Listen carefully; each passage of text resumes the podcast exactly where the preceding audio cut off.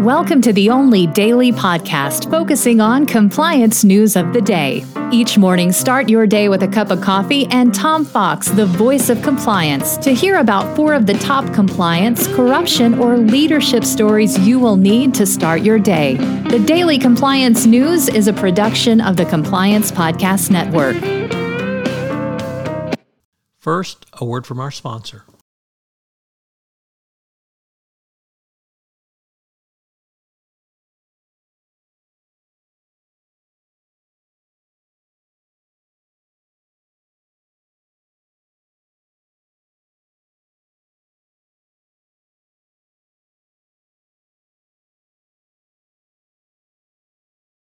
The daily compliance news for October 27, 2021, the Trillion Dollar Club edition. And we begin with that story as Tesla joins the Trillion Dollar Market Value Club.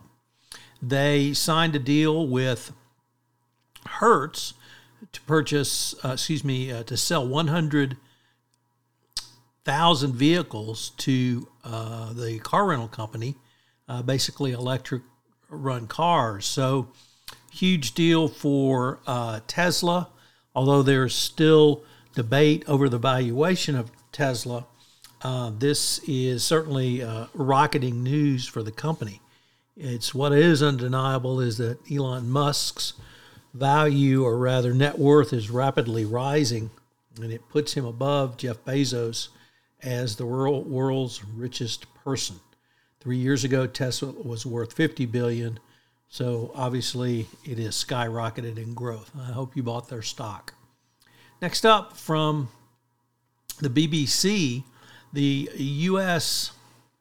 has revoked a license of one of China's biggest telecom companies, China Telecom, who must stop providing services in the United States for, or rather within 60 days. Officials said the Chinese government's control of the company gave it an opportunity to access, store, disrupt, disrupt and misroute U.S. communications, and it could engage in espionage or other harmful activities. China Telecom said the decision was disappointing. Whether uh, there'll be a tit for tat spat by the Chinese government now, of course, remains an open question. But the U.S. is certainly uh, being aggressive in their approach to Chinese companies.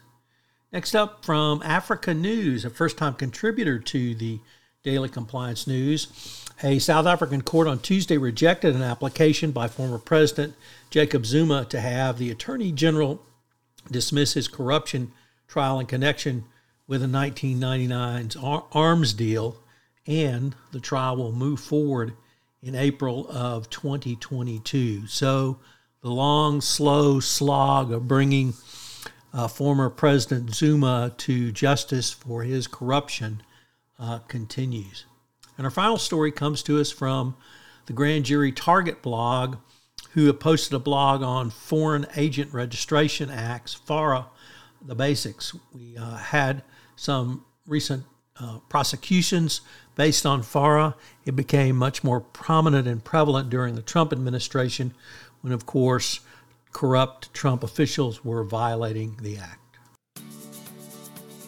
The Daily Compliance News is a production of the Compliance Podcast Network and a proud member of C Suite Radio. Thanks so much for listening. I hope you'll join me again tomorrow.